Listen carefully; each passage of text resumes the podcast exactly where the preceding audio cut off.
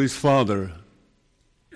But when he was yet a great way off, his father saw him and had compassion and ran and fell on his neck and kissed him.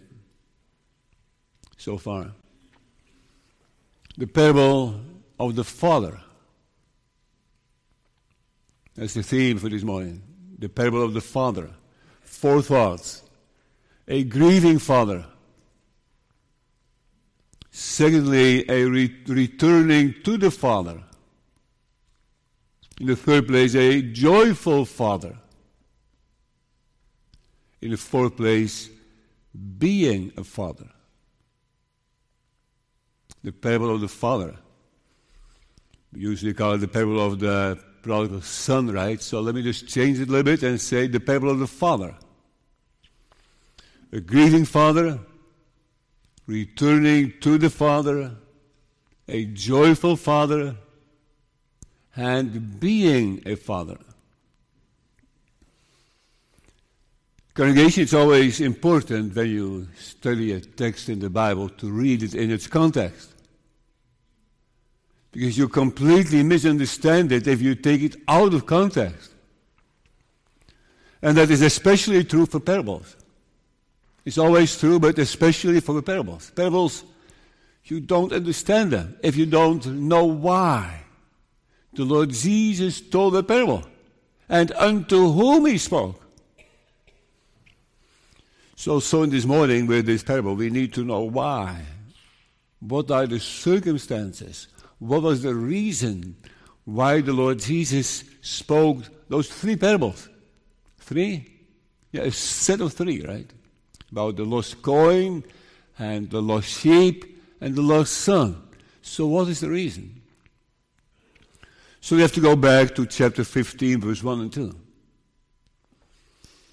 Then drew near unto him, unto Jesus, all the publicans and sinners for to hear him. So, to him, to the Lord Jesus, all the publicans, really?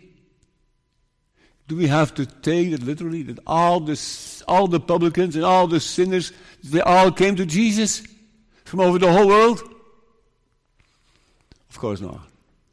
All of them means all of them in this place, or many at least in this place. Near unto him all the publicans and sinners. Why? Why did they come to Jesus? Why they wanted to hear him? Well, they had heard about him, right? And they had heard about him. There was something special to him. He spoke with such a kindness, so honest, so plain, so simple. And they noticed that the Lord Jesus did not ignore them, did not look the other way, did not shun them, those publicans and those sinners, those criminals and adulterers and cheaters and the scum and the thieves and disobedient and the covetous and the immoral and the drunk. He did not look the other way. He, he, he saw them. He talked to them. He acknowledged them. So it was rare. Because usually people just ignore those sinners and ignore the publicans and hated them and did not want any contact with them was absolutely dis- disconnected from, from them. And the Lord Jesus just approached them and spoke to them. And they heard him. But then in verse 2 of this 15th chapter, and the Pharisees and scribes murmured. They just complained. And they said, This man receives sinners he receives sinners and even eateth with them. So when the Lord Jesus was invited in those houses of those notorious sinners, those public sinners, he did not decline the invitation, but he said, I'm coming. He said, I'm coming. If you want me, to be there, I, I will be there. And the Pharisees were pointing fingers and said, See that? He receives sinners and he eats with them. That's, that's horrible. You can't do that. You should just cut them off. And he spake this parable unto them. See that? Unto them. Those three parables. He spoke the parables unto them. And unto those sinners, maybe? Maybe. That they could hear it. But also to those Pharisees and scribes who were murmuring and complaining. The Lord Jesus wanted to tell them something. He wants to make a point. So when we read this parable and study the parable this morning, you have to keep in mind he spoke to unconverted people. He spoke to high minded people. And he spoke to notorious sinners. And maybe there were also his two disciples standing there, and it was also a comfort to them. Okay, but he was also speaking to the crowd. They drew near unto him, and he spoke to them. Second thing I would like to mention before we go to the parable is there's in those three parables a theme, right? It's a theme, something that repeats itself. What is it? You say lost and found. That's correct. But this goes once little deeper. The theme in this in this piece, in this in the parables, is joy. Joy. Because I read in verse six, and when he cometh home and he called together his friends and neighbors, saying unto them, Rejoice with me, rejoice with me, for I have found my sheep. I say unto that likewise, joy shall be in heaven over one sin that repenteth. And verse 10, likewise, I say unto you, there is joy in the presence of the angels. And in verse 23, and bring hither the fatted calf and kill it, and let us eat and be merry. And a few more of those things. So, in the parable of the Father, the theme is to rejoice. To rejoice the Father rejoicing, the, the Father rejoicing, God rejoicing, angels rejoicing, joy in heaven over sin repenting. So let us also keep that in mind. Joy. Verse 11 A certain man had two sons. You know, you can love your coins and you can love your sheep.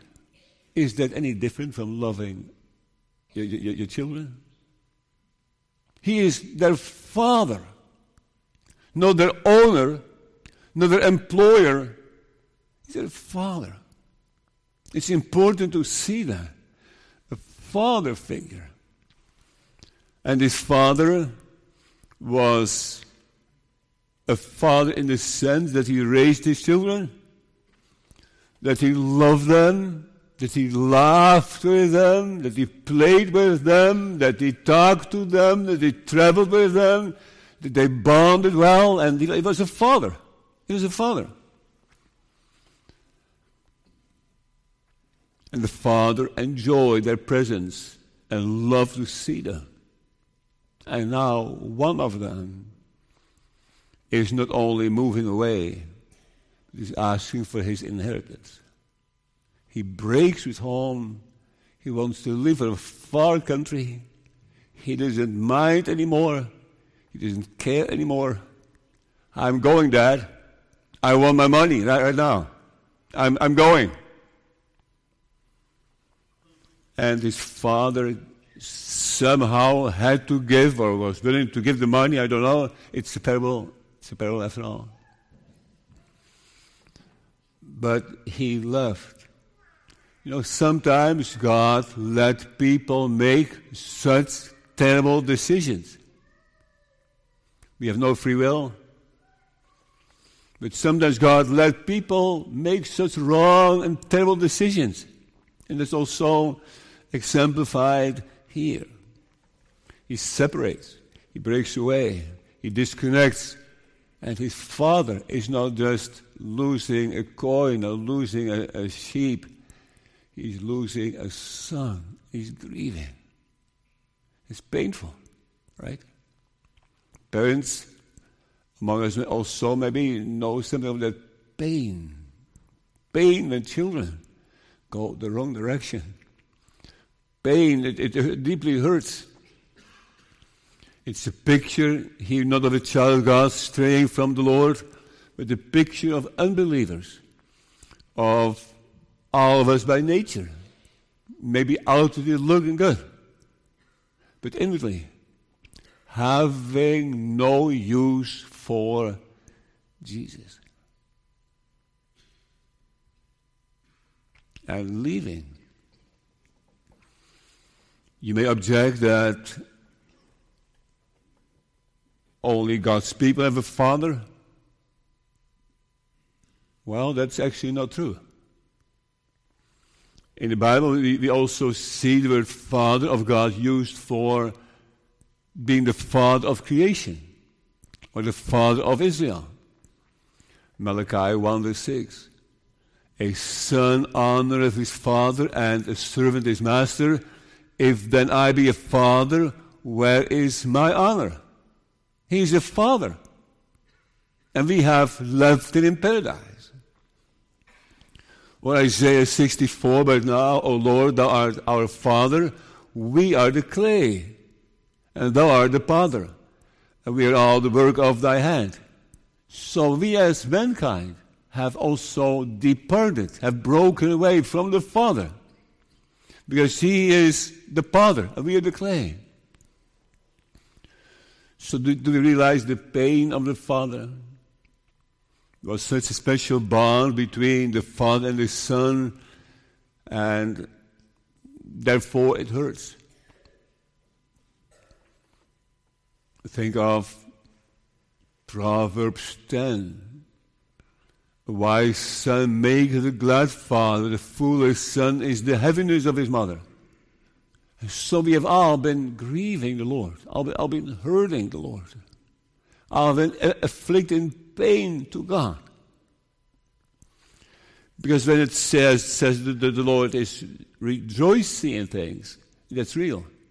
When the Lord says He is, has grieved Him that He made man, that is also real. Grieving the Father when the Lord gives people a new heart, then they begin to understand that. That they have been grieving the Lord. That becomes the main point. Then I don't feel sorry for myself, but then I feel the pain I have inflicted to God. Grieve them. Brings to the second thought returning to the Father. And when he had spent all, he went to far country and there wasted his substance with riotous living. He was living an extravagant life, worldly life, indulging in the things he below, and dealt with the visible things, not the invisible. He squandered all his money, all his substance. He became a prodigal son, a wasteful son. However, it was only for a while and he had nothing left. What made even worse was that a famine broke out. And he found a job, swine herding, feeding the pigs in a pagan country. There was not enough food for the pigs even. And I read in verse 16, and he would fain have filled his belly with the that the swine did eat, and no man gave unto him. I think that means no man gave them the, the swine feed to him. He didn't even get to eat properly. The swine were fed well, but he was not. And then he came to himself. I looked at that expression. Came to himself. I thought, what word is that in Greek? What does that mean? To, to come to yourself. Must be just a special word. Coming to yourself word. Actually, not. It says it literally. Come to yourself. Elton eauton. Come to yourself. So he did not come to his father. He did not come to his brother. He came to himself. He was a stranger to himself. And he met himself. He visited himself. He came to himself. I said, Hey, who are you?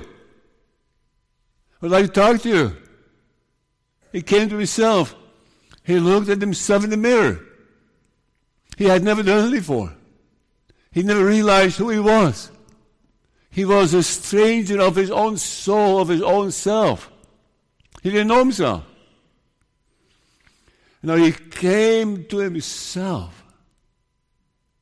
He said, Who are you? What did you do? How foolish you have been. And he had an, uh, an open talk with himself. See?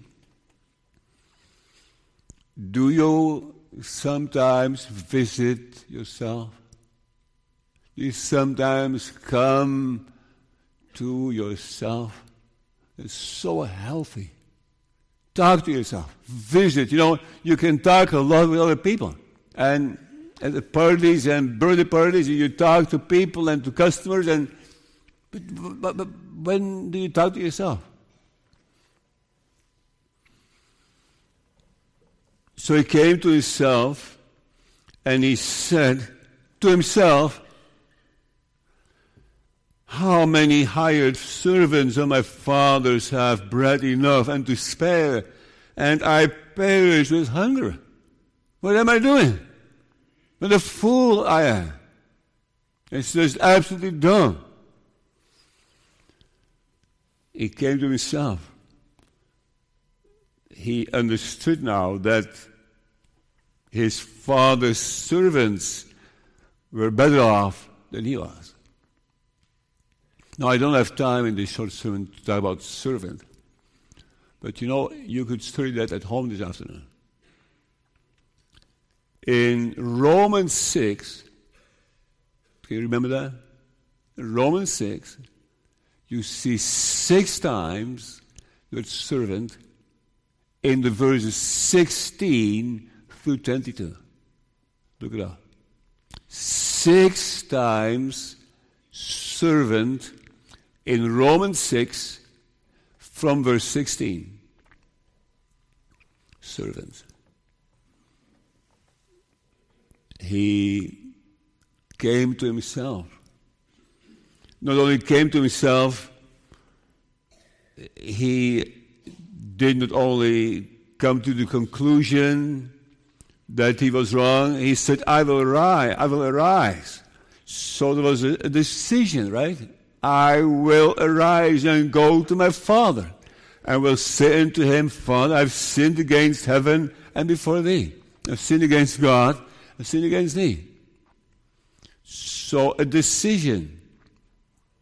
And I'm no more worthy to be called thy son. He felt unworthy of that. Make me as one of thy hired servants. And he arose. So he came to himself first he decided, I will arise, and he arose. He went. So that is important. It's important that we come to ourselves and that we receive the choice and make the choice. I will arise. I'm going back. I can't continue like this. Something needs to happen. A kind of urgency. Something changed in his heart. I will arise. I, I'm, I'm, I'm going home. And then also not only saying that, I will arise, but also go. And he arose. Sometimes people come to themselves and then leave it there. Sometimes people come to themselves and make a decision I'm going to seek the Lord. But they never do. And, and, and some, by God's grace, do. And they, they rise and they go. They go back. Returning home.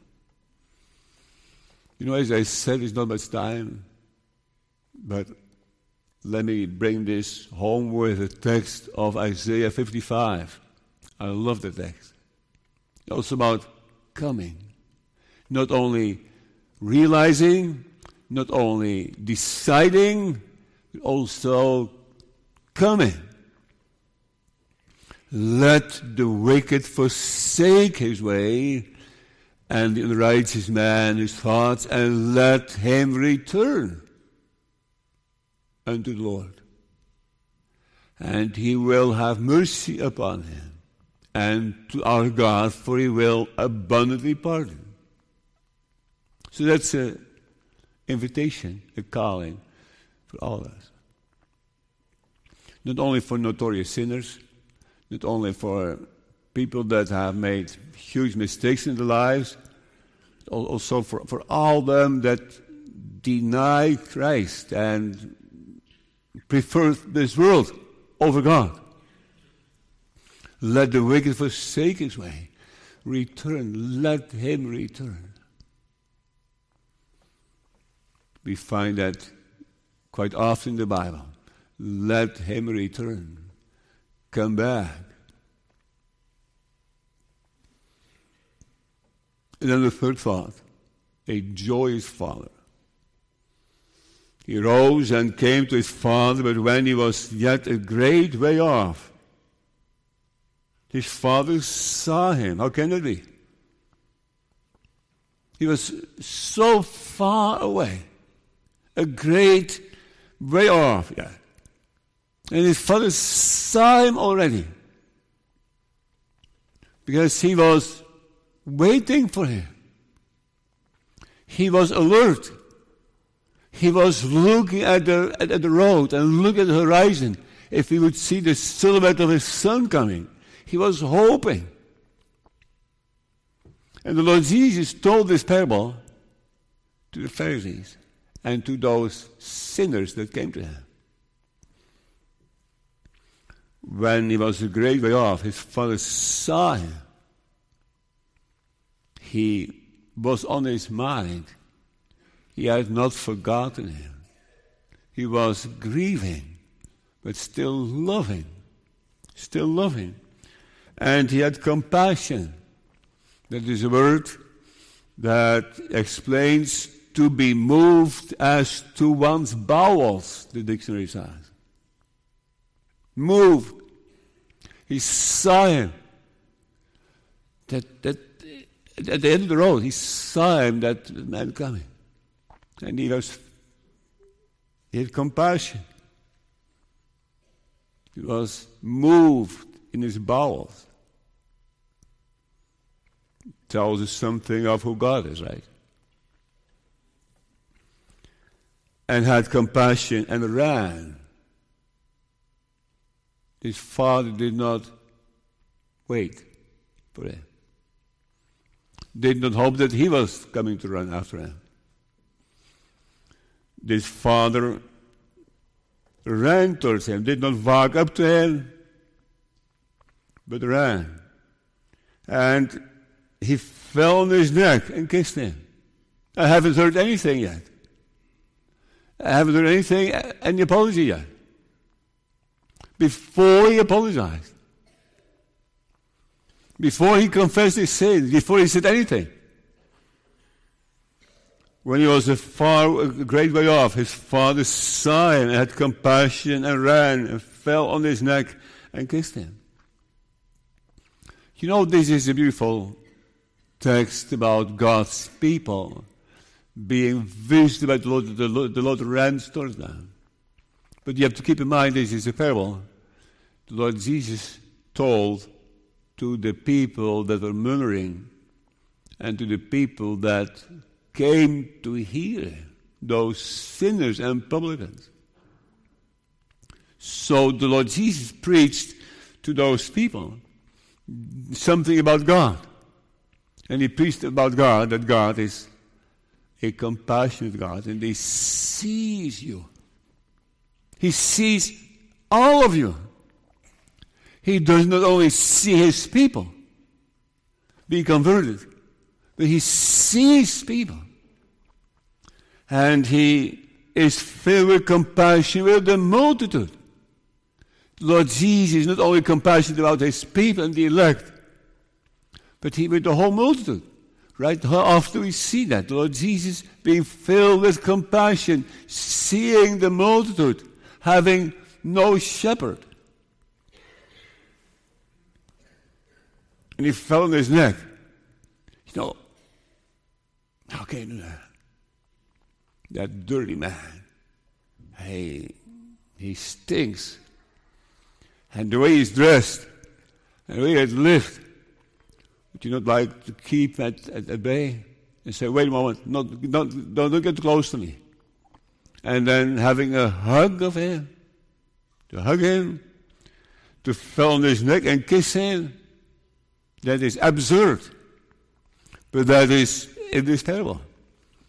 And the son said unto his father, I have sinned against heaven and in thy sight. And I'm no, no more worthy to be called thy son. Right. But his father was so glad, was so happy to have this sinner back. A joyous father. Joy because was love. You know, baptism this morning point to that. Baptism spoke about compassion. Baptism says the Lord continues with his work and the Lord saves the people from their sins and he's willing to save them who are unworthy of being called a son. He continues with saving a people for himself.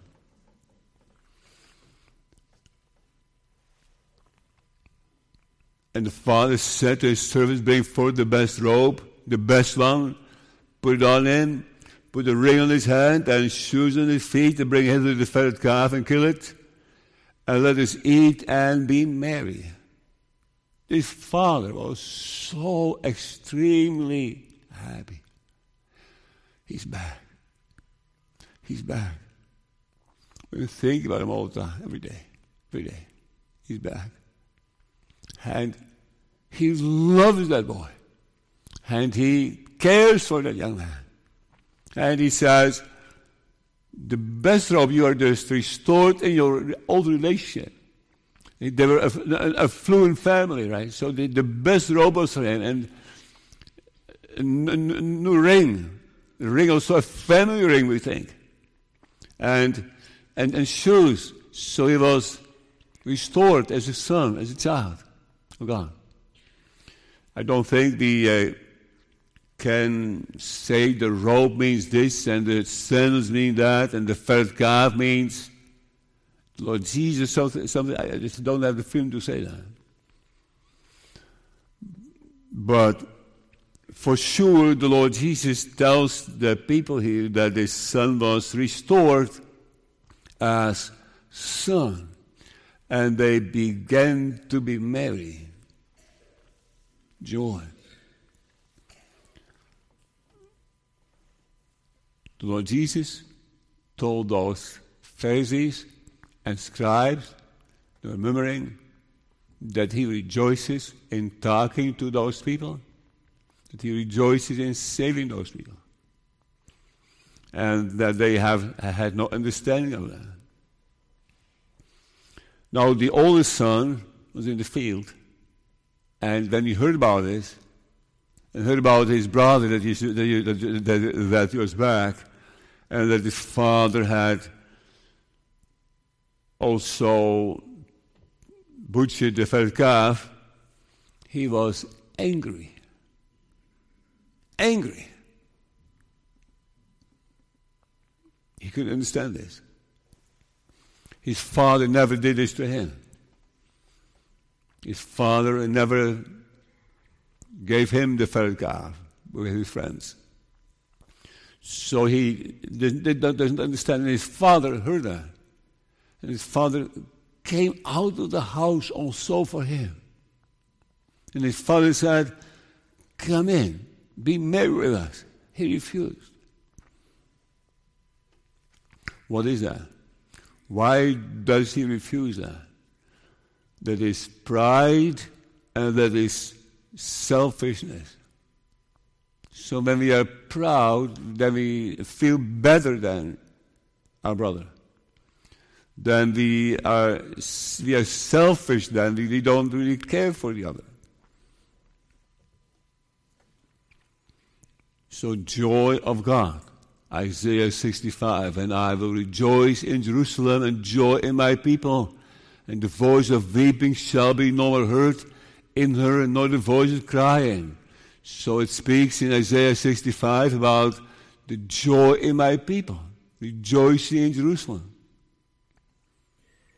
God's people will enter into the joy of the Lord. So the Lord jo- rejoicing in them. Like a bridegroom rejoices over the bride, so thy God shall rejoice over thee.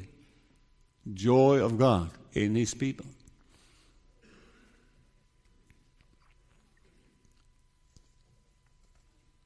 Returning to the Father, a joyful Father. Again, the, Lord, the baptism speaks about that joy. Don't think the Lord has anything against you coming to Him taking refuge unto Him. God is happy to receive you. I may say to the whole congregation on the basis of this, of this parable. But it's not enough to only realize or to decide. You also need to come and to repent and to believe in the Lord Jesus Christ and that's a gift of God, I know. But that's yet necessary, right? And the Lord is a willing God. So don't have the wrong thoughts of Him. A grieving father, returning to the Father, a joyful father, being a father. Last thought. In this parable, we see something of what the Father is like. And we learn also something for natural life how fathers need to deal with their children, grown up children, little, little children. So let's go back. But when he was yet a great way off, his father saw him Fathers, do you see them? Do you see your children? Yeah, of course. They're eating the same table. No. Are they on your radar screen? Are they part of your life? Do you focus on them? Are they really your children? And do you pay attention and are, are they there for you? And he saw them has compassion on them. Fathers have the responsibility to, let me say, homeschool the children. Responsibility to talk Bible with them, to speak with them about the sermon, to speak about them about the Bible story they heard in school. We need to support that. Fathers, especially, should take that responsibility and not leave it in the responsibility of mom. Fathers should not provoke the children to anger, but raise them and nourish them in the fear of the Lord as the Bible says. And the purpose of raising children should be what? What, what should the purpose be of fathers raising the children? That they do well uh, uh, academically, that they have a good job, they're decent people. What is the purpose? And the purpose of it should be that they may rejoice in the Lord, right?